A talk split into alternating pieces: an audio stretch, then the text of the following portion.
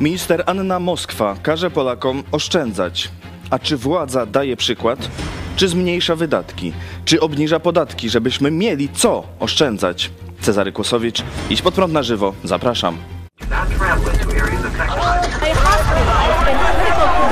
Jesteście przestępcami.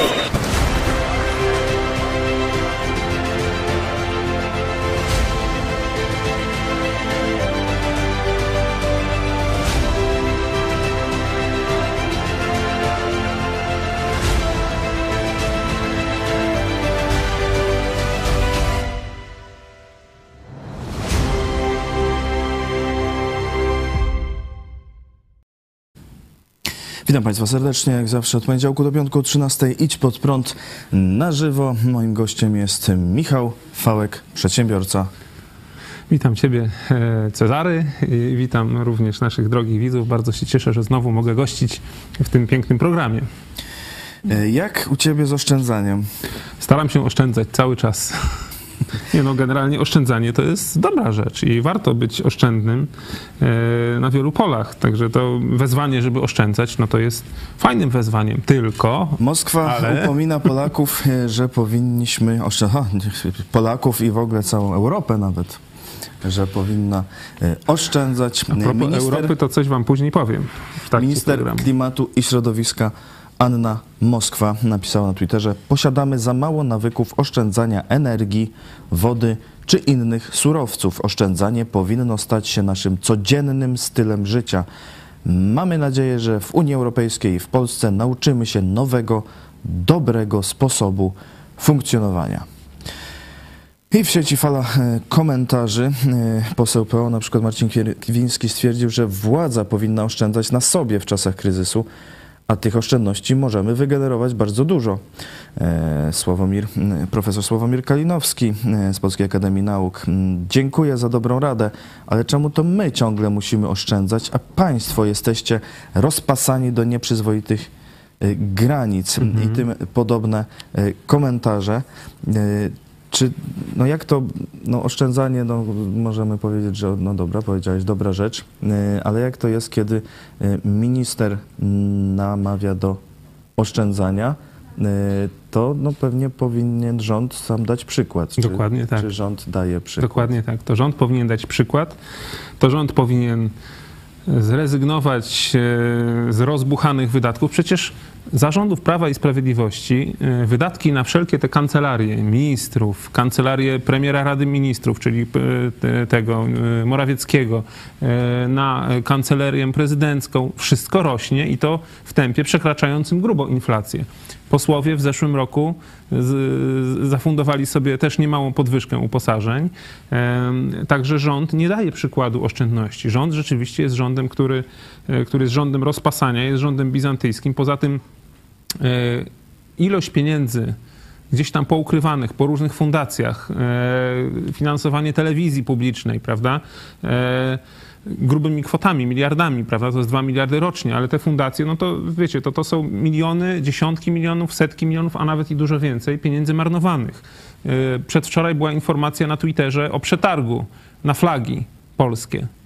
No nie? Rząd rozpisał przetarg na flagi polskie, na to przeznaczył 5 milionów złotych i dziwnym trafem wygrała firma, która należy do człowieka, który odzież patriotyczną sprzedaje, za kwotę równą 5 milionów złotych. No a druga firma, która była tańsza o 300 tysięcy złotych, no niestety została wykluczona z przetargu, ponieważ nie było tam jednego podpisu elektronicznego. Ale co ciekawe, internauci szybko policzyli, że na przykład rząd grubo przepłacał w tym przetargu, tak? Bo 5 milionów, które zostało wydane, czy jest już wydane, czy będzie wydane na flagi razem z dedykowanymi pudełkami. Chodzi o to, żeby każde sołectwo na 15 sierpnia miało już flagę do powieszenia, nie? Tak jakby nie mógł sobie pan sołtys... Ja nie wiem, czy sołectwa nie mają flagi? No właśnie, tak jakby... Sołectwa nie miały flagi. Ten przedsiębiorca tłumaczy, bo tam warunki przetargu były dokładnie takie, jak on miał. On tłumaczy, że parę lat temu był podobny przetarg, on wtedy nie wygrał i zrobił produkt taki, jak był wtedy w przetargu, no i teraz jest, tylko, że jest ciekawe, taki sam.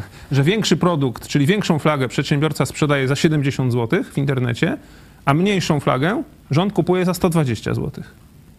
Ale tutaj z pudełkiem i z wysyłką. Czyli wysyłka i pudełko kosztuje z 80 zł albo z 90, a flaga 40 czy 30. No. Nie wiem. No to jest właśnie przykład oszczędzania, a w tym mnie samym w ogóle czasie... zastanawia, dlaczego kiedyś prezydent kupował sołectwom flagi, no i trzeba im wysyłać teraz. Bo te, co prezydent... Przecież chyba w każdym sołectwie powinna być flagę. Gminie przynajmniej da się kupić flagę i nie trzeba jej wysyłać. Nie wiem, może rząd boi się, że tak będą oszczędzać te sołectwa, że ich nie będzie stać na to, żeby samemu kupić flagę, no i trzeba im właśnie zafundować flagę w ramach takich ogólnopolskich oszczędności, tak? Przeliczone jest, że rząd na tym przetargu utopił przynajmniej 2 miliony złotych. O tak lekką ręką. Ale cóż to jest 2 miliony złotych, kiedy to, ile to jest Sasina? 1,30 Sasina tej nowej jednostki płatniczej?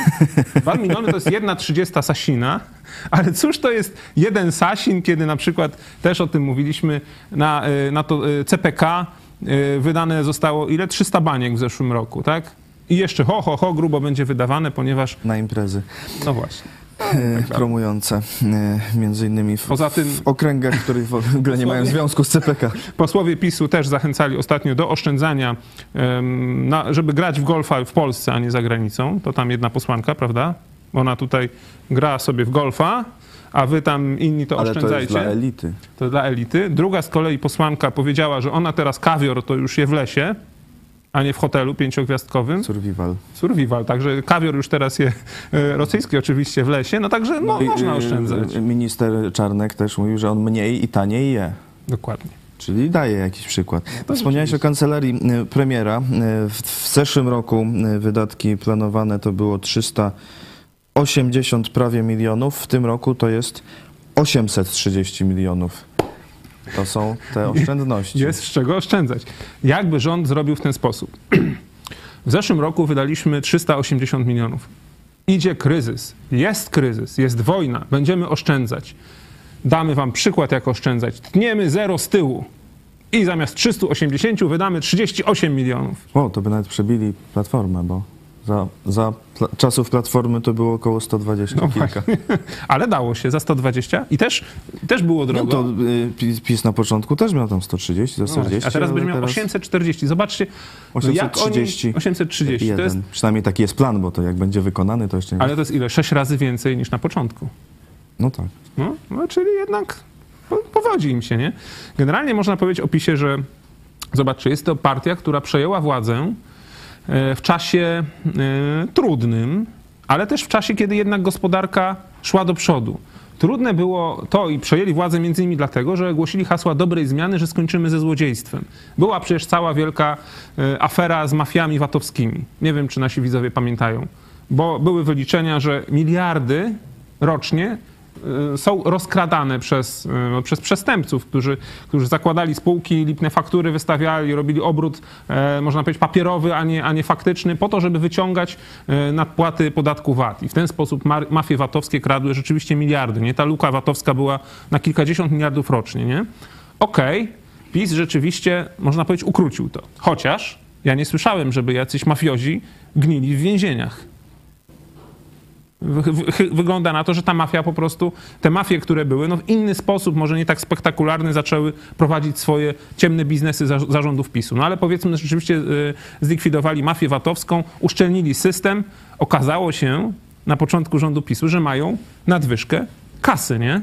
Rzeczywiście wtedy było tak, że były przecież nadwyżki, nie było deficytu budżetowego w pewnym momencie, bo po prostu jak uszczelnili system, to zaczęło spływać więcej kasy, podatki dalej były wysokie, bo podatków nie obniżyli i co rząd PiS-u z tym zrobił?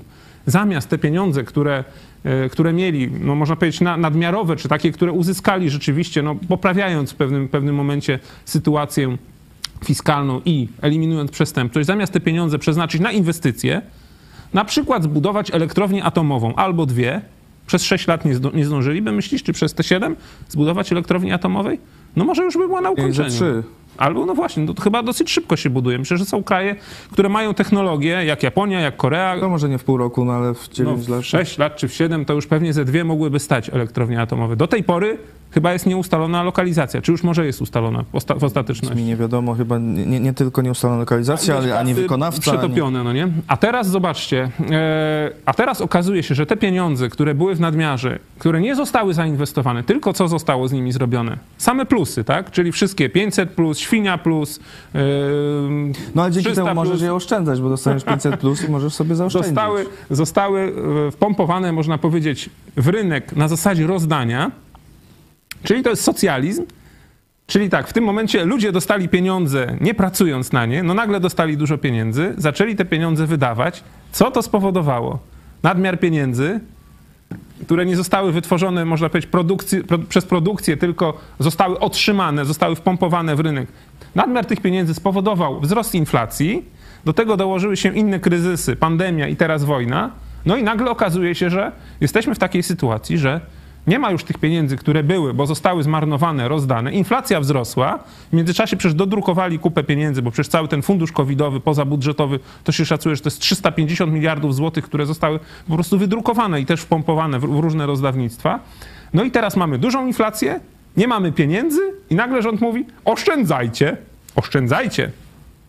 Nie, my będziemy oszczędzać, bo my jesteśmy winni temu, co się stało. Przecież to nie Polacy są winni temu, że na przykład węgla nie ma w kraju, który ma 200 lat, zapasy węgla na 200 lat. Czy to zapisy na węgiel za 200 lat są? To już właśnie mi się myli. Rozumiem ten... Niektórzy mówią, że mamy zapasy na 200 lat, a chyba mamy zapisy. Na węgiel zapisu, za 200 lat. Zapisu. Okay. Tak bym całkiem Polaków nie rozgrzeszał, no bo oni głosowali na ten rząd. Wiedzieli już drugi raz, wiedzieli, co on robi. To masz rację, faktycznie. Wiedzieli, jak rozdaje, a jeśli nie wiedzieli, to chyba tylko dlatego, że nie chcą wiedzieć, bo... No bo jest to dość jasne. Kolejny z takich wydatków, na przykład z kancelarii właśnie premiera, Instytut Pokolenia. Mhm. Instytut Pokolenia, on ma się zajmować wzmacnianiem trwałości więzi międzypokoleniowych i tak dalej, tożsamości, gromadzić i tak opracowywać, udostępniać badania o zjawiskach demograficznych i tym podobne. 10 milionów złotych na niego zostało przewidziane. To jest taki najnowszy z instytutów. Okay. Już ma premier takich 8, ponad 80 milionów złotych. Co ciekawe, posłowie z kolei PiS-u chcą instytut tam powołać demografii, rodziny i demografii, który by się zajmował tym samym mniej więcej. No dokładnie. Ale nowy instytut, nowe sekretarki, nowe samochody, nowe biuro do wynajęcia. A, jakie synekury, ile można zaoszczędzić później będzie dla siebie i swoich. Można tak jakby spuentować to, co PiS zrobił przez ten ostatni lat i do czego teraz doprowadził Polskę, takim fajnym cytatem z dobrej polskiej komedii. Panie Kaczyński, urżnąłeś kurze złote jaja.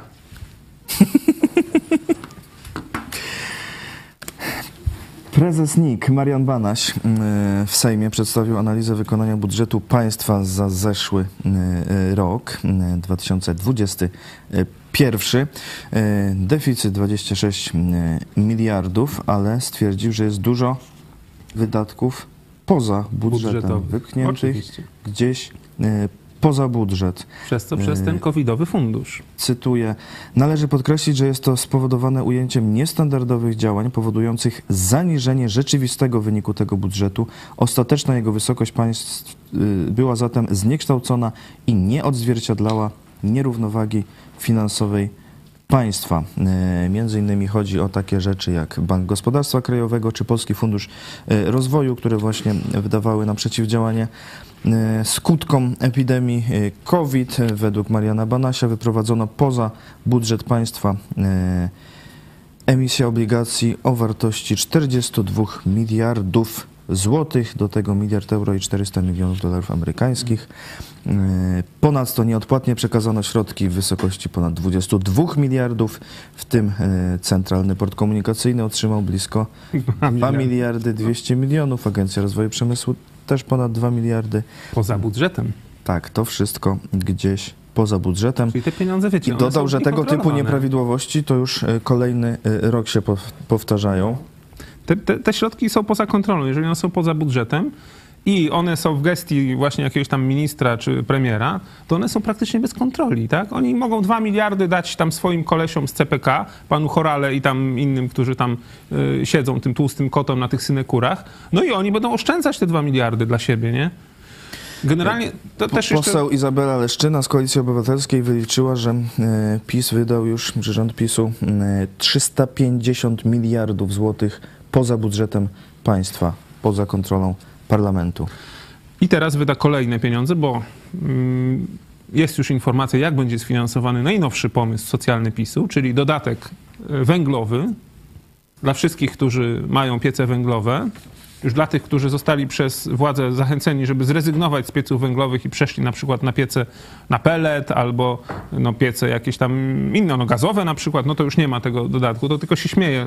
Ja generalnie jestem przeciwko takim dodatkom, ale no, jest już ten pomysł tego dodatku węglowego w wysokości 3000 zł dla ponad 3 milionów gospodarstw. Szacuje się, że ten dodatek to jest 11,5 miliarda złotych kolejny. No i tak żeśmy się zastanawiali, no skąd rząd weźmie 11,5 miliarda złotych, skoro tak trzeba oszczędzać, to znaczy, że w budżecie nie ma pieniędzy, nie?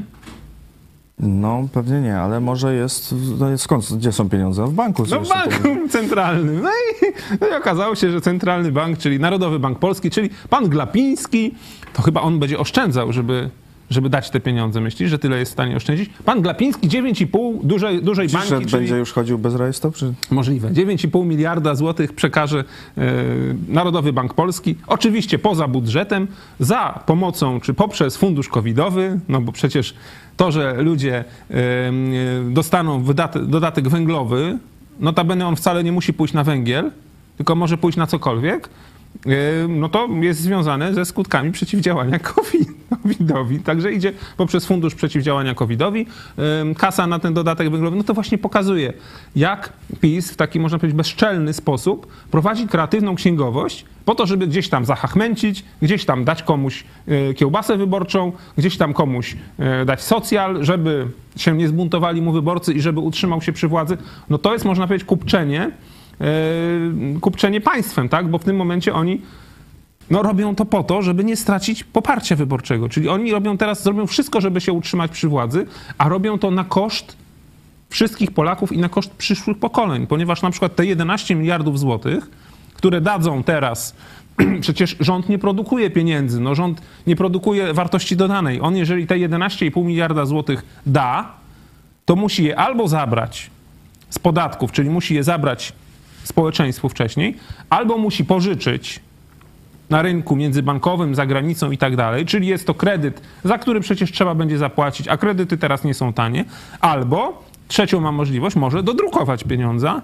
Skoro Narodowy Bank Polski te pieniądze dano, to może to będą świeżutkie, takie pachnące nówki, no nie? Może dodrukować pieniędzy, a dodrukowanie pieniędzy i wpuszczenie ich w obieg, czyli można powiedzieć znowu zwiększenie podaży pieniądza, to jest zwiększenie inflacji za chwilę. Czyli w tym momencie możemy się spodziewać, że ta walka z inflacją, o której tak mówią, to jest pic na wodę fotomontaż, że inflacja będzie wysoka jeszcze przez długie lata, jeżeli rząd PiS-u będzie dalej w ten sposób funkcjonował, że będzie cały czas dosypywał pieniądze i dawał kolejny socjal, kolejną jakąś pomoc, no bo jest kryzys, do której żeśmy sami doprowadzili, bo to przecież PiS doprowadził do tego kryzysu, zamykając na przykład kopalnie i niszcząc polskie górnictwo. Jest kryzys, nie ma węgla, nie da się kupić węgla, szukamy na całym świecie węgla, w Indonezji, w Australii, no wiecie, koszt nawet transportu takiego węgla to jest horrendalny, tak, z drugiego końca świata, kiedy my, można powiedzieć, mamy węgiel na 200 lat, tylko że nie wiem, mamy zapisy na węgiel, już to żeśmy ustalili. Węgla nie mamy, mamy zapisy na węgiel. Jeżeli jest ten kryzys w ten sposób realizowany, że się dosypuje pieniędzy, czyli daje się kolejną zapomogę, kolejną dotację, kolejną dopłatę, to to się odbije na finansach każdego Polaka w przyszłości. Co do inflacji, Łukasz Wardyn, dyrektor CMC Markets na Europę Wschodnią w Market News 24 stwierdził, że walka z inflacją jest w Polsce nieskuteczna, komunikaty z NBP są sprzeczne, inwestorzy są zdezorientowani. W przyszłym roku inflacja prawdopodobnie nadal będzie dwucyfrowa. Dokładnie tak. Jak mówi Łukasz Wardyn, Sytuacja w Polsce jest trudna, mamy własne lokalne problemy, bo dopuszczano w kolejnych miesiącach do rozkręcania spirali inflacyjnej poprzez bardzo wysokie wzrosty inflacji i wynagrodzeń. Jeżeli prezes Glapiński ocenia, że inflacja w Polsce wynika w 1/4 z czynników wewnętrznych, to bardzo zaniża skutki błędów popełnionych przez ośrodki decyzyjne w kraju. Że jest odwrotnie. Może w 1/4 wynikać z zewnętrznych, tak? Czyli no z Moskwy, tej nie polskiej, tylko rosyjskiej, tak? I jej działań. Nie tylko Moskwy, bo i Pekinu. Do tego teraz nam dojdzie podwyżka podatków. I to najwyższa od 25 lat podatków lokalnych, bo podatki lokalne są uzależnione od inflacji. No. Więc jeśli inflacja od stopy półrocznego wskaźnika cen towarów i usług konsumpcyjnych, czyli właśnie od inflacji, także Główny Urząd Statystyczny podał, że ten parametr półroczny wynosi 11,8 punktu procentowego, więc w przyszłym roku o tyle wzrosną maksymalne stawki podatków lokalnych. Podatek od nieruchomości, od środków transportu, no opłaty targowe. I teraz pytanie. Opłata miejscowa, uzdrowiskowa. Pytanie retoryczne. O tyle mogą wzrosnąć, no bo to tak jakby daje... No gmina może nie musi tylko tyle wzrosnąć, ale, teraz pytanie może maksymalnie tyle. Ile gmin nie podniesie podatków, a ile z tych gmin, które podniosą, no nie podniesie o wartość maksymalną? Myślę, że to będą jakieś śladowe ilości. Szczególnie tu też wskazują eksperci, że coraz więcej tego odpowiedzialności czy obciążeń finansowych jest przerzucanych z centralnego budżetu na lokalne, oprócz flag. No, flagi z kancelarii.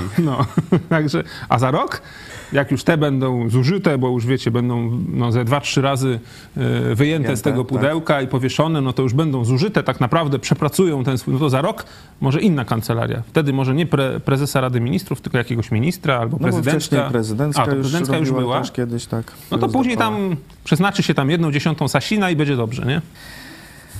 I będzie dobrze, no tak. Dlaczego rząd mówi o oszczędzaniu albo o rozdawaniu pieniędzy, to na zmiany, a nie mówi o tym, jak po prostu rozwinąć gospodarkę? Jak pobudzić, żeby więcej się produkowało, lepiej, taniej, szybciej w Polsce? Wiesz co, myślę, że powód tego leży w naturze samego tego rządu. Bo przecież pan premier Morawiecki kiedyś objawił Polakom o naturze tego rządu, nie? Nawet może gdzieś mamy wycinek, jak to on mówił o tej myśli socjalistycznej myśli robotniczo-chłopskiej, tak? Jakoś mówił pan premier Morawiecki, robotnicza myśl socjalistyczna jest głęboko obecna w filozofii Prawa i Sprawiedliwości. No właśnie, no to widzimy, jeżeli jest to rząd socjalistyczny i jest głęboko obecna ta myśl filozofii Prawa i Sprawiedliwości, jeżeli głęboko jest tam socjalizm zakorzeniony, no to oni w ogóle być może nie wiedzą, że da się, wiesz, produkować, że da się zwiększyć efektywność, że da się właśnie inwestować, że można na przykład było nie zamykać kopalni, tylko wprowadzić nowe technologie do górnictwa, na przykład to podziemne zgazowanie węgla, tak? Że może nie warto było tyle czasu marnować na szukanie tego CPK i tym się zajmować takimi mrzonkami, nie? Tylko na przykład właśnie zbudować ze 2 czy ze 3 elektrownie atomowe. Dzisiaj mielibyśmy energii potąd. Ukraina toczy wojnę, a ponieważ ma kilka elektrowni atomowych, bodajże chyba 5 czy 8, w każdym razie ma kilkanaście bloków, to Ukraina tocząc wojnę ma nadwyżkę energii elektrycznej. I jeszcze może Polskę ratować, eksportować do Europy energię elektryczną. Tocząc wojnę, tak? Gdzie przecież ruskie wojska kacapskie stoją w zajęły największą zaporowską elektrownię w Europie. A Ukraina dalej ma nadwyżkę, bo ma tych elektrowni kilka zbudowanych. To jest czysta energia, tak? To lewactwo, zielone europejskie lewactwo sponsorowane przez Putina, można powiedzieć, skasowało w Niemczech energetykę jądrową i po prostu niszczy tę energetykę, która jest dobrą energetyką. Przecież nowe technologie są bezpieczne, to jest energia takiej jest dużo, że można mieć nadwyżki, całe państwo może dzięki temu funkcjonować. To PiS tego nie robi, nie? Przez 7 lat, zmarnował te 7 lat, można powiedzieć. No i dzisiaj co? I dzisiaj mając węgiel pod ziemią, nie mamy węgla wydobytego, bo kopalnie są zalane, zniszczone. Nie możemy znaleźć węgla na świecie, albo szukamy, drogi jest ten węgiel po prostu, a zresztą wszyscy się o niego biją. Jesteśmy zależni dalej od ruskiej ropy i ruskiego gazu. No jeszcze jesteśmy zależni. Dopiero podobno już późną jesienią, kiedy zostanie Baltic Pipe 1 października uruchomiony, to mamy już teoretycznie być niezależni od ruskiego gazu. A teraz, mimo iż żeśmy zdecydowali nie brać ruskiego gazu, to i tak ten gaz w zasadzie kupujemy, tylko że odwrotną drogą, nie? No bo przecież ściągamy gaz z Niemiec na przykład, który jest do Niemiec wysyłany przez Rosję. No, także no tak to wygląda, nie? Że my nie jesteśmy niezależni energetycznie i to jest zaniedbanie PiS-u.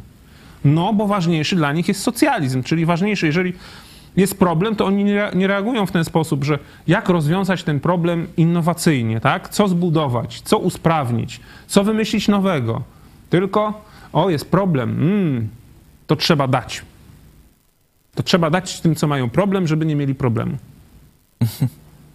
Damy, wszystkim damy, a później się będziemy martwili, a skąd wziąć, nie? Póki było z czego wziąć, póki była koniunktura i podatki spływały, no była właśnie ta kura jeszcze z niezarzniętymi złotymi jajami, to było okej, a teraz już jest zarznięte. Kura i jaja, nie? No i po prostu jest tragedia, no i będzie jeszcze gorzej. Polacy za to zapłacą recesją, tak? Czyli będzie duża inflacja, wzrost gospodarczy, który był planowany, czy tam prognozowany na parę procent, już prognozy są na poziomie 1%, czyli może być po prostu recesja w przyszłym roku i może być też bezrobocie. Szacuje się, że żeby poradzić sobie z tym kryzysem, to być może będzie musiało po prostu być, ludzie stracą pracę, tak? Będą mieć dotacje. Może tak. I dopłaty. No, tak jak mówi na przykład redaktor Hanna Szenow, Tajwańczycy teraz się tutaj rozprzestrzeniają po świecie z produkcją na przykład półprzewodników, których my żeśmy nie chcieli. A my myślimy, żeby oszczędzać wodę i tak dalej. Zobaczcie Państwo, w czasie, kiedy Tajwan był zainteresowany na poważnie tym, żeby gigantyczną fabrykę półprzewodników w Europie otworzyć w Polsce, czym Polska była zainteresowana? Eksportem jabłek do Chin. Nie? Czyli rząd PiS-u, naszą, można powiedzieć, przewagę w następnych latach, przewagę, konkurencyjność gospodarki upatrywał nie w tym, żeby ściągnąć super nowoczesne technologie, od których po prostu przyszłość świata zależy, od państwa, które jest... No można powiedzieć od państwa, które jest nieuznawane, ale właśnie to by było podkreślenie znaczenia tego państwa, które jest, można powiedzieć, ma kosę z Chinami, ale my przecież mamy wszechstronne partnerstwo strategiczne z Chinami, co ogłosił prezydent Duda, no i w związku z tym nasza przewaga konkurencyjna w następnych latach będzie polegała na tym, że będziemy do Chin eksportować jabłka, no. Jabłka, mleko. Mnie to najbardziej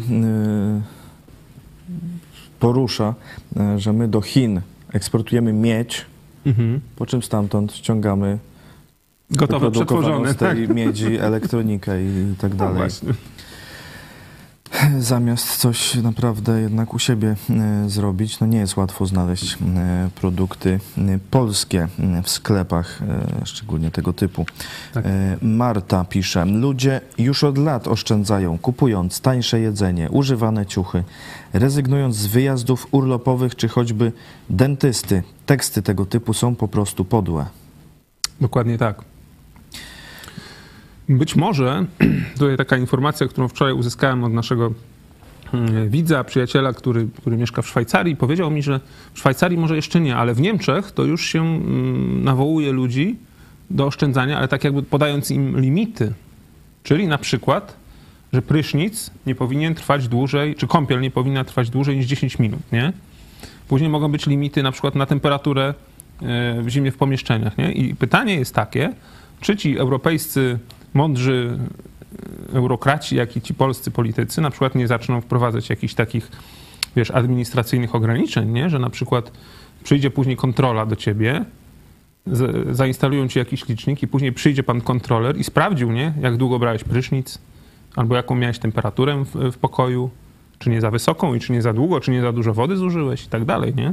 Jeżeli za dużo, no to wtedy zostaniesz obłożony jakąś karą, kto wie, mogą do tego dojść, ale nie wiem, czy warto im podpowiadać. No, myślę, że oni są dość kreatywni, że to już i tak nie zaszkodzi. W tym kierunku są kreatywni, tak jest. Dariusz, chcą nas pouczać o oszczędzaniu, a sami prowadzą państwo na kredyt. Erik, dziurek w pasku już brakuje od jego zaciskania. Szczególnie jak się widzi tych polityków, którzy są przy korycie, jak się jeszcze spojrzy na nich, nie wiem, kilka lat temu i w czasach obecnych, tych, którzy są właśnie zapisu przy korycie, to jakoś rzeczywiście wszyscy oni muszą mieć coraz to nowe koszule, bo kołnierzyk nie daje rady się zapiąć i tak jak mówisz, nowe paski, bo dziurek brakuje w paskach, czyli no tak źle im się nie wiedzie przy tym korycie, nie? Mogliby zacząć, mają z czego oszczędzić. No jakoś nie. Sprzedaż detaliczna w czerwcu była ponad 3% niższa niż w maju, także widać, że jest to oszczędzanie, także w sklepach widoczne. Mhm. Józef, idąc po lasu po chrust, szczawiu i mirabelek nazbieram, beczka pod rynną stoi, to z mchu sobie herbaty naparzę. A resztą? Jak za deszczówkę zapłacę podatek. A resztą mchu, co zrobimy?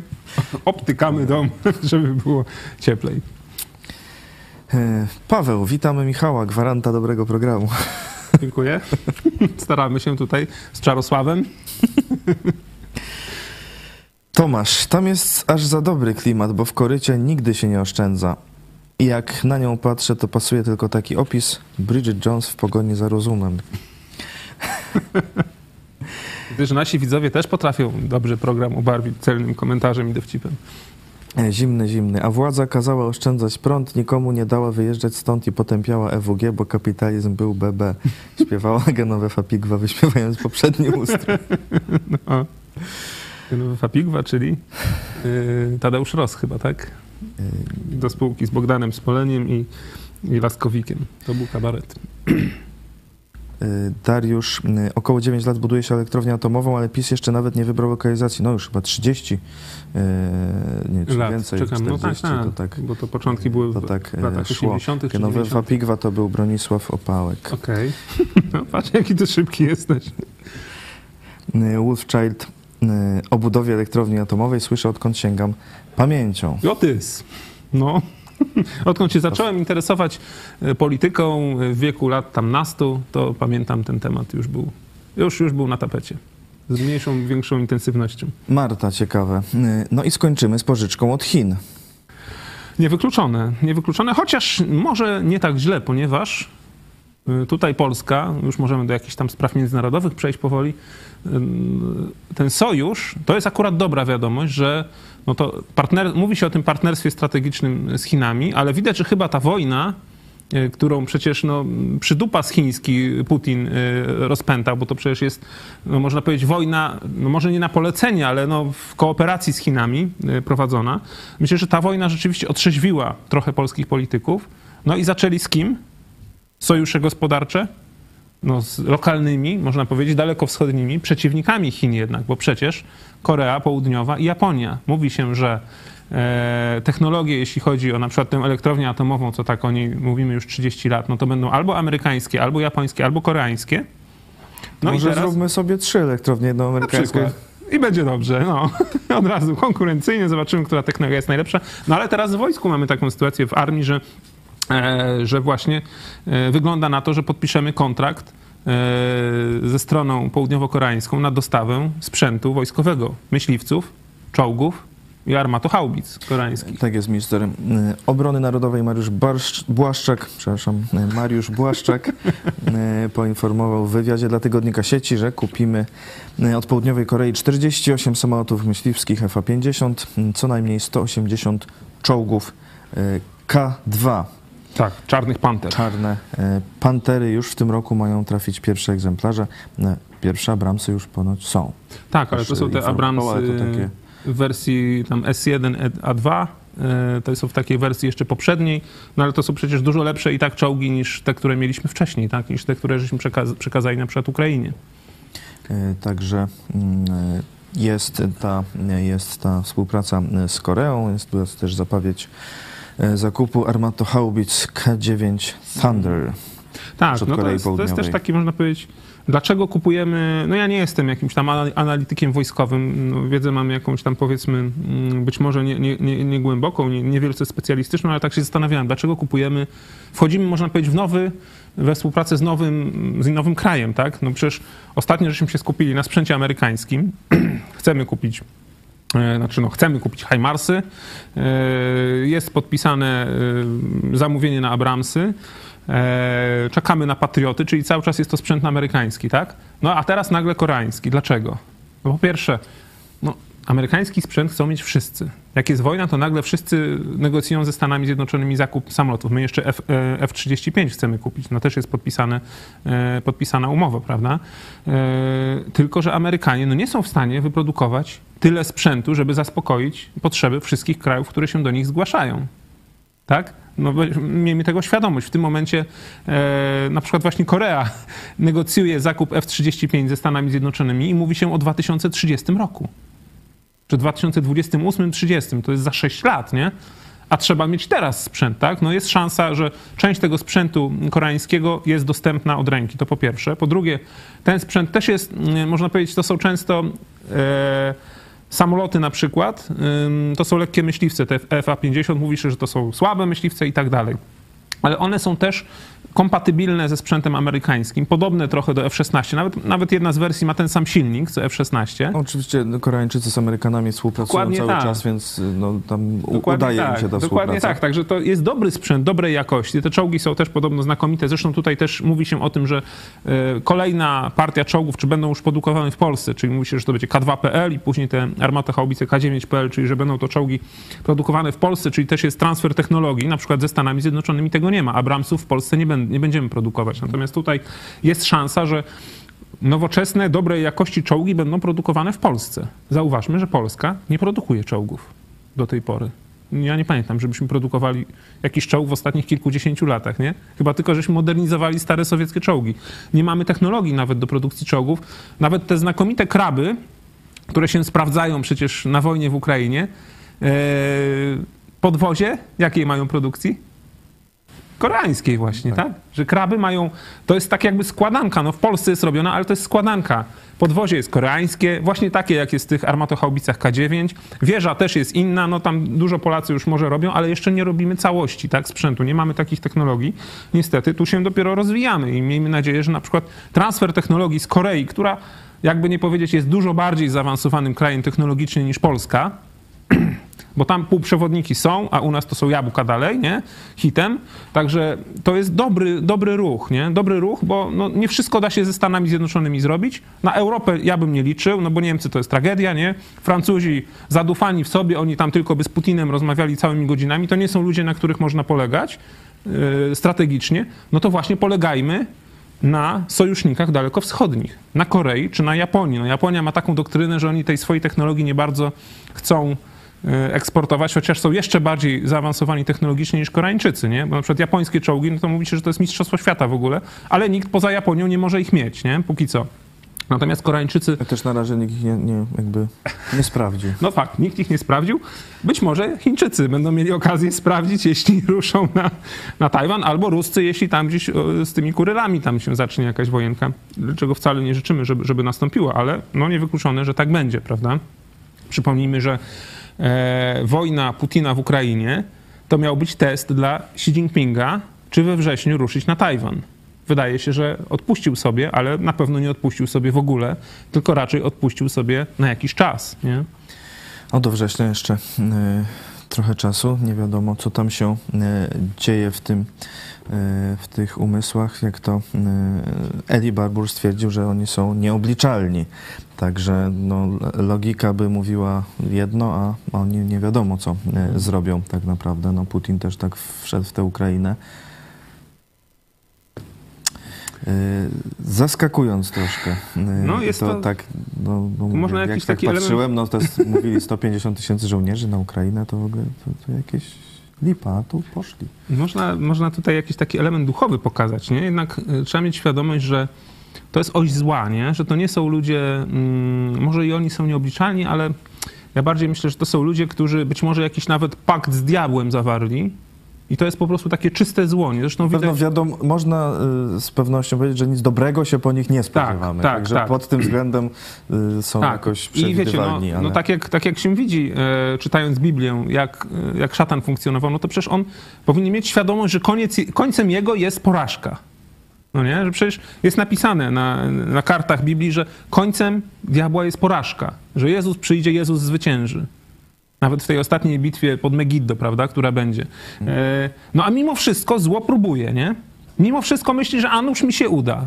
I próbuje cały czas swój niecny plan robić. No i właśnie Putin to zrobił. Wszyscy mu mówili, nie masz szans, nie? Poza jego wywiadem, który go oszukał, nie? Nie masz szans, nie? Tam przecież jeździli różni wysłannicy i amerykańscy teraz okazuje się, jeździli wysocy, mówili mu, nie rób tego, bo po prostu nie osiągniesz swoich celów, zostaniesz zniszczony, Moskwa, nie pani Anna, tylko Moskwa rosyjska i będzie pariasem świata, nie? A on mimo wszystko to zrobił, co się wydaje nieracjonalne, nie? No ale no widać, ktoś czy coś go do tego popchnęło, nie? Skoro już przy tym jesteśmy, to przejdźmy do związanych właśnie z Rosją tematów. Minister spraw zagranicznych Węgier odwiedził, Peter Szijjarto, odwiedził Moskwę, spotkał się z ministrem spraw zagranicznych Rosji, Siergiejem Ławrowem. Węgrzy chcą kupować dodatkowy gaz ziemny, między innymi. Mhm. To jest bardzo smutna wiadomość i to jest no taka, wiecie, no ja to odbieram jako jakąś hańbę dla Węgier, kolejną, bo mimo iż ostatnio była informacja, którą żeśmy podawali, że Węgrzy powiedzieli, że nawet są gotowi zezwolić na transport broni przekazywanej przez sojuszników do Ukrainy, to Węgrzy są gotowi na żeby pozwolić na transport przez swoje terytorium, co było jakąś zmianą. To wiecie, komentarze są różne na ten temat, nie? No bo widząc, jak Węgry postępują, że Węgry są tak naprawdę sojusznikiem Rosji w Europie. Być może nawet większym niż Niemcy i Francja, nie? Nie wiem. W sensie bardziej zaangażowanym, no bo nie większym. Tak. W tym sensie zaangażowania oczywiście. To te takie deklaracje Węgier, że no bo słowa, znaczy tak, czyny mówią głośniej niż słowa, tak? Czyli na przykład Węgrzy mówią, pozwolimy na przepuszczanie broni jadącej na Ukrainę. A w tym samym czasie, można powiedzieć, leci minister spraw zagranicznych Węgier i spotyka się z dzisiejszym Ribbentropem, tak? Tak to trzeba nazwać. Spotyka się z dzisiejszym Ribbentropem, tam się obściskują, podają sobie ręce, przytulają się, nie? To jest po prostu hańba dla Węgier. To po pierwsze, a po drugie, to pokazuje, że jeżeli czyny Węgier są takie, że oni są gotowi jechać w czasie wojny napastniczej, którą Rosja prowadzi z wolnym krajem, tak? I to prowadzi w sposób, można powiedzieć, brutalny, no tam jest ludobójstwo praktycznie i terroryzm, no to trzeba nazwać, tak? Trzeba nazwać sposób prowadzenia wojny przez Moskwę, przez tego zbrodniarza Putina i między innymi też zbrodniarza Ławrowa, bo on też jest zbrodniarzem. I tak samo jak Ribbentrop skończył, tak samo on powinien skończyć, uważam, pan Ławrow. A pan Szijjarto jedzie i się z nim obściskuje. No to jest hańba dla Węgier, ale to też pokazuje, że czyny Węgier są takie, a słowa... Wiecie, no komentarze są takie na temat tego, powiedzmy, pozwolenia, że Węgrzy tam pozwolą, żeby broń jechała przez ich terytorium. No i komentarze są takie w sieci. No tak, pozwolą, a później dadzą Ruskim dane, jaka broń przejechała, którędy, o której godzinie, gdzie uderzyć, żeby tę broń rozwalić. Myślisz, że to nie jest, wiesz, że nie ma podstaw do takiego myślenia? To jest bardzo prawdopodobne. To jest bardzo prawdopodobne. No teraz jest, którędy jechać, to nie, no, Węgry nie są jakoś niezbędne. No i jeszcze jest jeden aspekt, który jeżeli jest prawdą, no to jest po prostu już w ogóle tragedia, nie? I to po prostu skazuje pana Orbana na jakąś taką infamię, nie? Że no, mówi się, chociaż tego nikt na Węgrzech jednoznacznie nie powie głośno, no ale mówi się, że na Węgrzech są mocne resentymenty traktatu, który tam podpisali w roku 1920. Trianon, tak, był ten traktat, który, no, można powiedzieć... Trianon, tak? Trianon, tak, który okroił Węgry i na przykład część terytorium dawnych Austro-Węgier, no to jest dzisiaj na Ukrainie, Zakarpacie i tam mieszkają, będąc obywatelami Ukrainy, no, ludność węgierskojęzyczna i węgierskiego pochodzenia. No i mówi się, że pan Orban jest dogadany ze zbrodniarzem Putinem na rozbiór Ukrainy, jeżeli by Ukraina wpadła w łapy Rosji, prawda? Jeżeli by to było faktem, jeżeli rzeczywiście takie byłyby plany, niewypowiedziane póki co oficjalnie, ale byłyby takie plany czy marzenia pana Orbana i no, tych władz węgierskich, no to po prostu byłaby no, hańba dla Węgier, nie? Bardzo nieładnie zachowują się bratankowie. Jak sobie przypomnę, 1920, kiedy nam z amunicją pomogli. No teraz całkiem odwrotnie w walce z tym samym wrogiem. Tak, ja mogę dodać jedną rzecz, którą też już tutaj powiedziałem w tym studiu. Naprawdę mam wątpliwości, no bo jest ta przyjaźń polsko-węgierska, prawda? Ale mam duże wątpliwości, czy gdyby Ukraina padła, no dzięki Bogu nie padła i broni się i jest szansa nawet na zwycięstwo, ale jeśli by Ukraina padła, nie byłaby taka dzielna i Ruscy by zaatakowali Polskę, czy Węgrzy by nam pomogli? Czy wtedy ten sojusz, o którym się mówi i ta miłość, ta przyjaźń polsko-węgierska byłaby silniejsza niż ten realizm, który teraz widzimy, tak? Że ważniejsze jest ciepła woda w kranie i to, żeby Węgrzy mieli jak najtańszy gaz, a Ukraina to może tam Ukraińcy mogą ginąć, nie? I płacić za to, żebyśmy my mieli jak najtańszy gaz i jak najlepsze warunki gospodarcze. No po prostu jest czas wojny i trzeba być gotowym na pewne poświęcenia, również we własnym narodzie i z własnej wygód zrezygnować, na oszczędności, po to, żeby zniszczyć tego potwora rosyjskiego.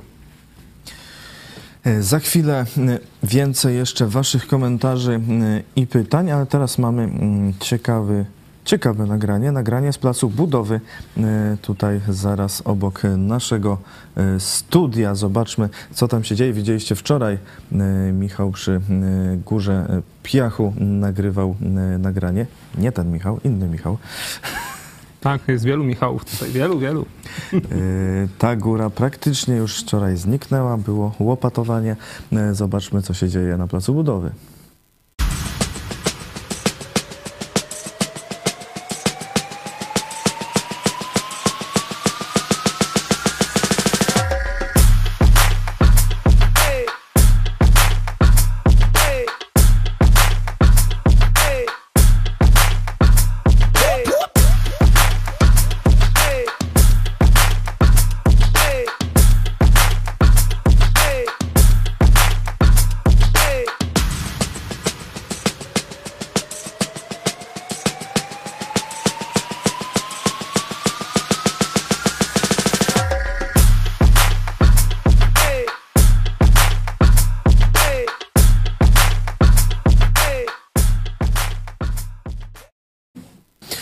Tak to powstaje właśnie plac zabaw dla dzieci, a dzieci... A ja myślałem, że to jakieś umocnienia obronne, bo widziałem tam transzeje, okopy być może, jakaś palisada, to na wojnę. Czasy, że trzeba tak...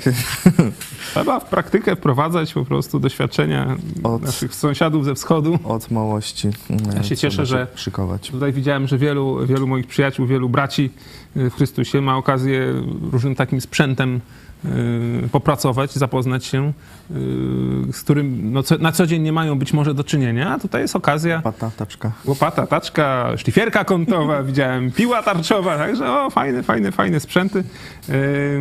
No, widziałem też tutaj ekspertów, takich naprawdę doświadczonych budowlańców, którzy cały ten proces nadzorują.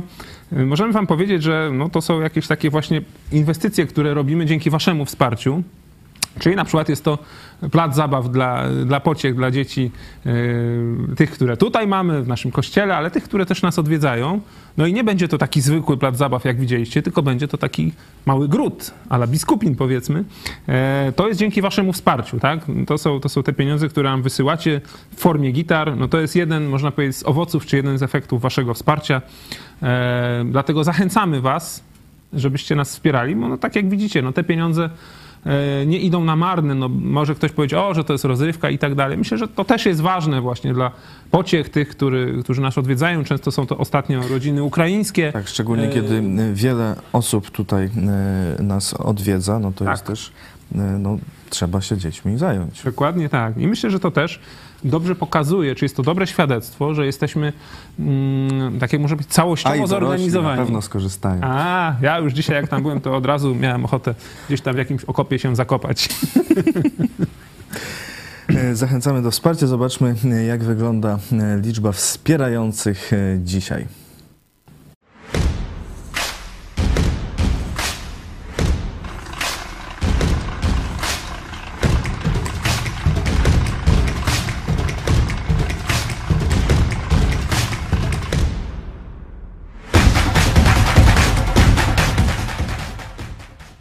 Jest 500 plus. 580. Ojej, czego to... Plus 580 osób już w lipcu wsparło finansowo telewizję Idź pod prąd. Zachęcamy kolejnych. Comiesięcznym celem jest 1000 gitar i wpłat. Szczegóły będzie oczywiście finish na stronie idźpodprąd.pl/wsparcie i patronite.pl/idźpodprąd. No 580 to jest tyle, co miesiąc temu dokładnie, a miesiąc temu finisz był. No tak, szykujemy się na finisz. No teraz był Mistrzostwa Świata ostry w lekkiej atletyce się skończą, to wtedy my zafiniszujemy tuż po. Bo Polacy tam tych medali za dużo nie przywiozą. Niestety, no to może u nas tam będzie finisz i medal. Tam było. No, na razie to jest tak. Wszystko. No jest, no. Tam jest. Ale... Potem Mistrzostwa Świata w siatkówkę. O właśnie. To nasz finisz będzie przed, później siatkarze, myślę, że z trzecim złotem, oby. A potem będzie nas następny finisz. A później u nas kolejny finisz i tak powiedzmy w koło Macieju. Dzieje się, jest sport, jest wyzwanie. Zachęcamy serdecznie i dziękujemy wszystkim, którzy już to wsparcie przekazali. Teraz dalej wasze komentarze. Zachęcamy dalej do komentowania, do zadawania pytań, do kontaktu też z nami oczywiście, kontakt@idźpodprąd.pl oraz do rozsyłania tego programu swoim znajomym. Komentarze kolejne. Marta. NBP wprowadzi 50 zł miesięcznie za prowadzenie konta i już dodatkowe pieniążki. Tak, znaczy NBP nie prowadzi kont tak osób fizycznych, nie, ale może wprowadzić, żeby banki wprowadziły. Tak, de facto. No NBP zysk ma bardzo duży, no ale to właśnie jest bez sensu, bo centralny bank, można powiedzieć, państwa nie powinien mieć zysku, bo jeżeli ma zysk, no to coś nie halo. To znaczy, że te pieniądze z rynku, które mogłyby zostać na przykład u ludzi, no ściągnął, tak, ten bank. Może tak przeciw inflacji działa, że ściąga pieniądze? Generalnie no, idea jest taka, że zysk NBP to jest związany na przykład z osłabieniem złotówki. Teraz złotówka jest historycznie słaba. Już tam te główne waluty dochodzą do 5 zł, nie? No jakby zysk NBP był mniejszy, to być może złotówka by nie była tak słaba, czyli no dolar nie kosztowałby tak dużo, euro i tak dalej, nie? Czyli wiecie, no to też uderza w Polaków, bo na przykład paliwa są rozliczane w dolarach, tak? Czyli na przykład mówi się, że żeby benzyna czy ropa staniała znowu, tak żebyśmy piątkę widzieli z przodu, no to nie tylko musiałyby spadnąć marże oczywiście Orlenu i tak dalej i ceny na giełdach ropy, bo chociaż ceny ropy na giełdach w tym momencie nie są wysokie. No nie są historycznie wysokie, zostały obniżone, a być może jeszcze będą bardziej obniżone, jeśli tutaj pakiet różnych możliwości sankcyjnych będzie wprowadzanych, bo są różne ciekawe możliwości, które można wprowadzać, to o tym możemy innym razem powiedzieć, ale to jest również związane ze słabą złotówką. Jeżeli złotówka by się umocniła wobec dolara o 20-30%, czyli do poziomu sprzed wojny na poziom 4,20, tak, czy tam 4,10, no to wtedy naturalnie by to spowodowało obniżkę cen paliw, na przykład, nie? Na przykład, ale to też mamy marzenia. Ale wtedy NBP by nie miał 11 miliardów zysku, które może wpompować teraz, żeby dać wszystkim po 3000. Nie wszystkim, przepraszam, tym, co mają węglowe piece.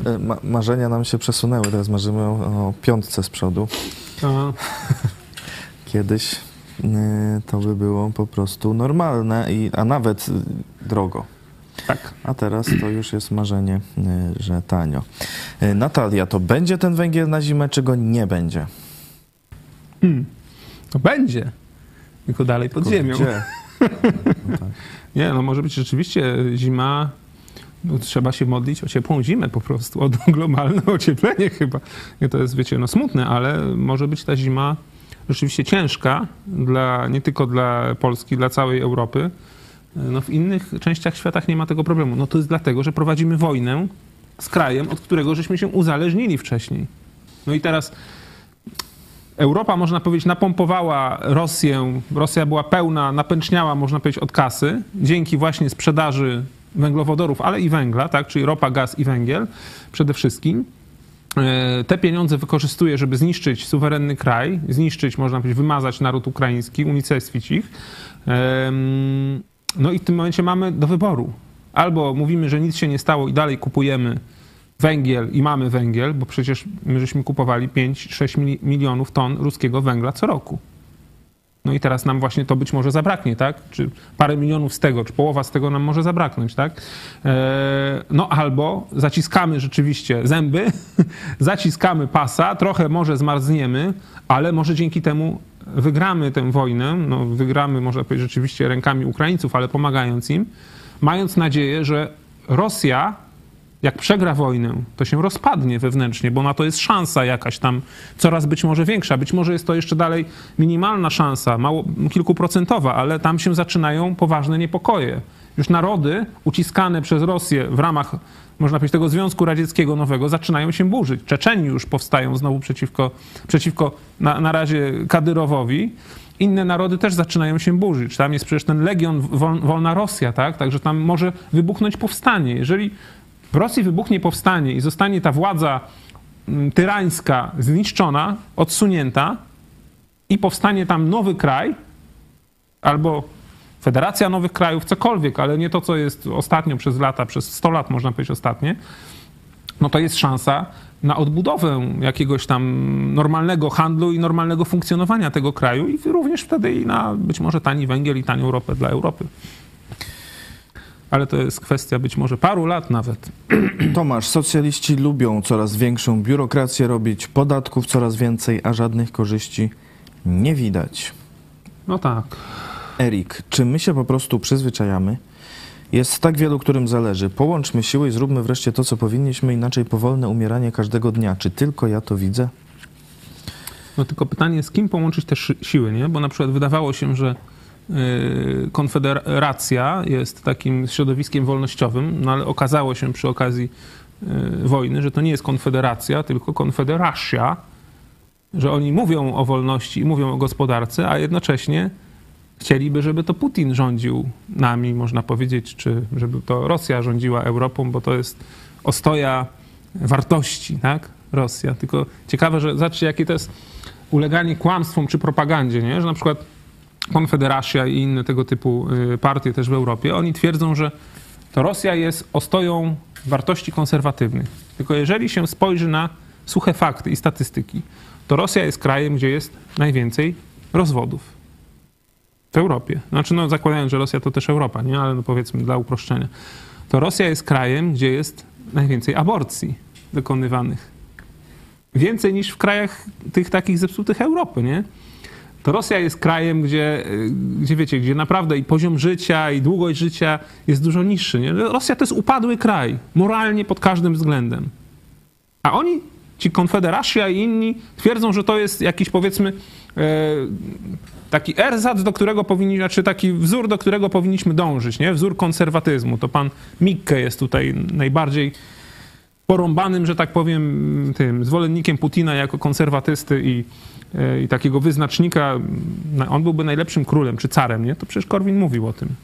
No to teraz bardzo otwarcie już stoją po stronie Rosji. Wcześniej tak Korwin, może Braun. Troszkę bardziej zawoalowanie, ale no dało się też, myślę, to zobaczyć. Ale to może już ich zostawmy, bo myślę, że nasi widzowie tu nie mają wątpliwości. Ja tylko odpowiadam na pytanie z kim, no bo tak nie bardzo jest z kim właśnie problem, na tym polega. No i tu jest problem, ale no, Erik twierdzi, że jest wielu, którym zależy. No. Zobaczymy, jak wielu. Niech się zgłaszają. Niech się zgłaszają, tak jest. Przyjmiemy na pokład. A jeszcze powiedz mi, jak odebrałeś to, że w ustawie o dodatku do węgla są też zmiany prawa bankowego. No, w ogóle mnie rozszerzające wsparcie dla banków. W ogóle mnie to nie dziwi. Prawdopodobnie umożliwiające przejmowanie tych banków, które mają kłopoty. Można powiedzieć tak. Pan Lech Rywin, jego słynne i czasopisma, nie wiem, czy widzowie czy widzowie jeszcze pamiętają tę aferę, przez którą upadł rząd przecież, nie?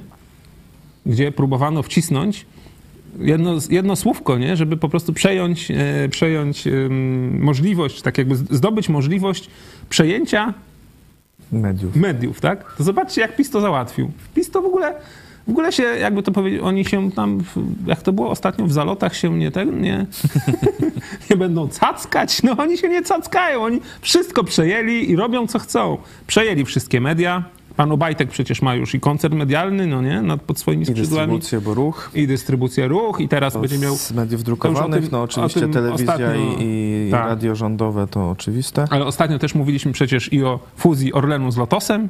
Jaki to można powiedzieć wspaniały pomysł. Za chwilę jeszcze z PGNiG-iem. No, za chwilę będzie z PGNiG-iem. To jest właśnie ten taki impuls prorozwojowy, bo pytałem wcześniej, czy coś robią oprócz tego, że rozdają, to może to jest właśnie ten impuls prorozwojowy, że to tak... Centralizacja. Centralny port komunikacyjny i centralna firma od wszystkiego. I centralne planowanie i centralna gospodarka. No to mamy znowu PRL. Tak to było już kiedyś. Jak się to skończyło? Chyba, że oni znowu chcą, żebyśmy jeździli maluchami. To tak jak w Rosji. W Rosji będą teraz jeździli znowu Moskwiczami i Ładami, nie? Jak 40 lat temu. To może i PiS też by tak chciał, żeby w Polsce też się przesiąść na te duże Fiaty, czyli Kredensy, na Balczaki, na Poldoloty i jeszcze mieć kartki na masło, na mięso, na wódkę i będzie dobrze, no. Będzie socjalizm. Będzie pan Obajtek wszystkim dealował i wyznaczał razem z panem Jarosławem, ile co kto ma dostać. Wszystko centralnie, nawet rozdawanie flag też jest tak. Centralnie, to od firm, czy od właściciela firmy, którą pan prezydent też bardzo lubi reklamował pokazywać, kiedyś lecąc w samolocie. No. Z taką piękną nazwą Red is Bad. No a tu widać, no już... Nazwa jest piękna. Takie... Chociaż w Ameryce by się... Chyba nie przyjęło, bo no tak. Republikanie, znaczy, by się przyjęło. Republikanie mają czerwony kolor. No a tutaj rządowe kontrakty. To przecież esencja czerwoności, red... Centralne planowanie i rządowe i tak dalej, a tu no, wszystko na opak. No cóż. No, wiesz, to tak jak widzę, jak PiS robi wszystko na opak w stosunku do tego, co mówi, no to ja widzę obok jeszcze jeden kraj, który dokładnie tak samo robi. Nie? Czyli jak oni mówią, ten inny kraj, jak mówi, że jest A, to znaczy, że trzeba czytać, że nie jest A, odwrotnie. Nie? Czyli jeśli mówią, że my wyzwalamy, to znaczy, że atakujemy. Jeśli mówią, że w Ukrainie są naziści, no to znaczy fakt jest taki, że to tam są naziści, nie? I raszyści to się mówi. No to zobaczcie, czy PiS tak nie zbliża się, jeżeli chodzi o postępowanie, do tego kraju, z którym niby walczymy, nie? No walczymy, tam pomagamy Ukrainie. No ale postępujemy podobnie w wielu aspektach. No postępujemy, w sensie oni postępują, pisowcy, nie? Że są hipokrytami i ludźmi, których trzeba czytać na odwrót. Czyli jak oni mówią... oszczędzajcie, to znaczy, że my nie będziemy oszczędzać, prawda? No tego typu ludzie niestety są u władzy w Polsce. I widać tę różnicę między prywatnym i państwowym, bo w detalu flagi po 70 i taniej by kupił przecież. O tak. No tam powiedzmy zależy jakiej jakości, no a tutaj powiedzmy, że po 70 mogliby sobie po prostu kupić, no a tutaj po 100 120, tak. Czy po 102, czy nawet po 120, choć ten właściciel twierdził, że w końcu po 100. To już nie wiem, czy nam w końcu, czy dowiemy się prawdziwej ceny. No tu kancelaria po prostu nie wytłumaczyła się z tego, powiedziała tylko, że wszystko jest zgodnie z prawem. No bo prawo jest takie i my je stosujemy. I już. Ale to w tym momencie... Jaki sens jest robić przetarg publiczny i na przykład ustalać kwotę, że 5 milionów chcemy wydać i zgłasza się firma, jako jedyna wygrywa przetarg za 5 milionów, kiedy można było bez przetargu kupić te flagi za 3 miliony. Nawet w tej samej firmie. Tylko, że wtedy nie byłoby okazja dwóch. Wtedy by może nie było zgodne z prawem i sprawiedliwością. No właśnie. A tak jest. Zgodnie z prawem, ze sprawiedliwością i jeszcze dwie bańki nam zostały, żeby się podziałkować, tak? Z kolesiami. Mogło tak właśnie być. Taki proces zajść. Polecamy najnowszy artykuł na stronie idźpodprąd.pl. Fuzja Lotosu z Orlenem. Zła dla Polski. Posłowie Sośnierz i Jadziewicz w Idź pod prąd. W naszym sklepie z kolei bez przetargu całkowicie. Tylko przetargu dla chętnych. Nie rozsyłamy wszystkim sołtysom ani nic takiego. Nowe koszulki damskie i męskie. Idź pod prąd TV. Polecamy.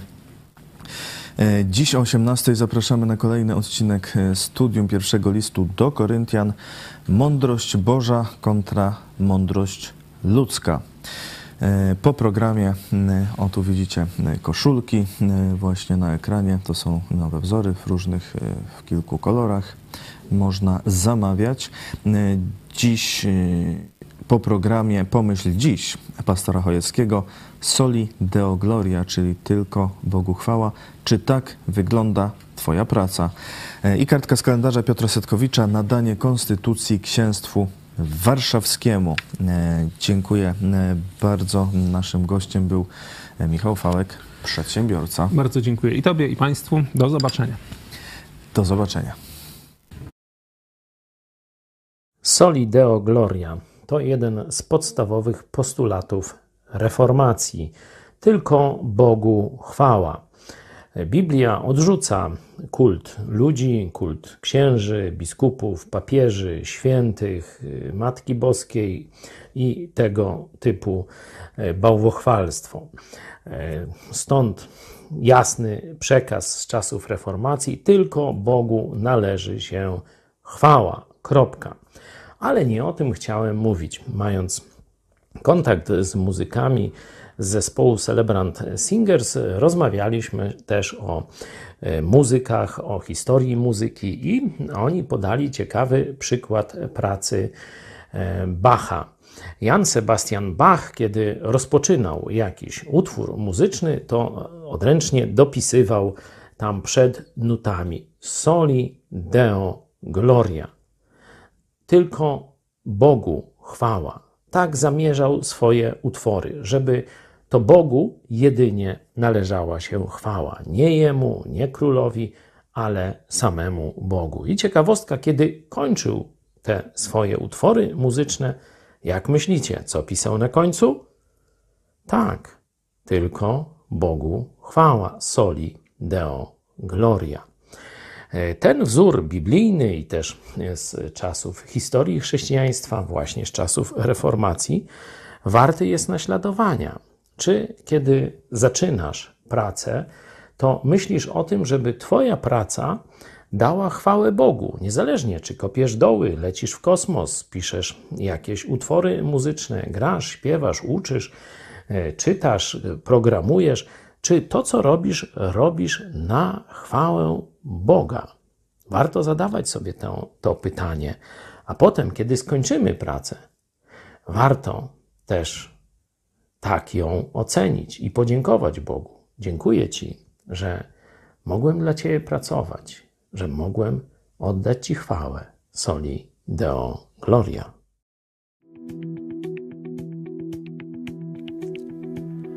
Dwudziestego drugiego lipca 1807 roku w Dreźnie Napoleon Bonaparte nadał konstytucję Księstwu Warszawskiemu. Utworzenie tego księstwa stało się możliwe, ponieważ Francja pokonała Prusy, a następnie Rosję. Księstwo utworzono z prawie wszystkich ziem drugiego i trzeciego zaboru pruskiego. Jedynie obwód białostocki przyłączono do Rosji. Włączono też do księstwa południową część pierwszego zaboru pruskiego. Łącznie miało ono 104 000 km² powierzchni i 2 600 000 ludności. 19 lipca tymczasowa komisja rządząca spotkała się z Napoleonem, aby omówić sprawę konstytucji. Prezes komisji Stanisław Małachowski chciał przywrócenia konstytucji 3 maja. Sprzeciwiali się temu Józef Wybicki i Stanisław Kostka-Potocki, którzy uważali, że konstytucja 3 maja nie odpowiada już nowym czasom. W tej sytuacji Napoleon w obecności Polaków podyktował nową konstytucję, co zajęło mu około godziny. Na tekście podyktowanym przez Napoleona znajdują się uwagi, które zostały uwzględnione w ostatecznej redakcji tego dokumentu. Prawdopodobnie ich autorem był Stanisław Kostka-Potocki. Konstytucja Napoleona wprowadzała równość mieszkańców Księstwa Warszawskiego wobec prawa. Wszyscy mieli stawać przed tymi samymi niemieckimi sądami. Zniesione zostało poddaństwo chłopów. W praktyce niewiele zmieniło to w ich sytuacji, ponieważ w kilka miesięcy później władze księstwa prowadziły dekret stanowiący, że gospodarstwa chłopskie stanowią własność dziedzica i chłopi odrabiali dotychczasowe powinności jako zapłatę za prawo użytkowania ziemi. Księciem warszawskim został Fryderyk August, król Saksonii, syn Augusta III Sasa. Mianował on członków rządu i rząd ten przed nim tylko odpowiadał. Sprawy zagraniczne w imieniu księstwa prowadziło Ministerstwo Spraw Zagranicznych Saksonii, ale wojsko było polskie, choć pod dowództwem francuskim.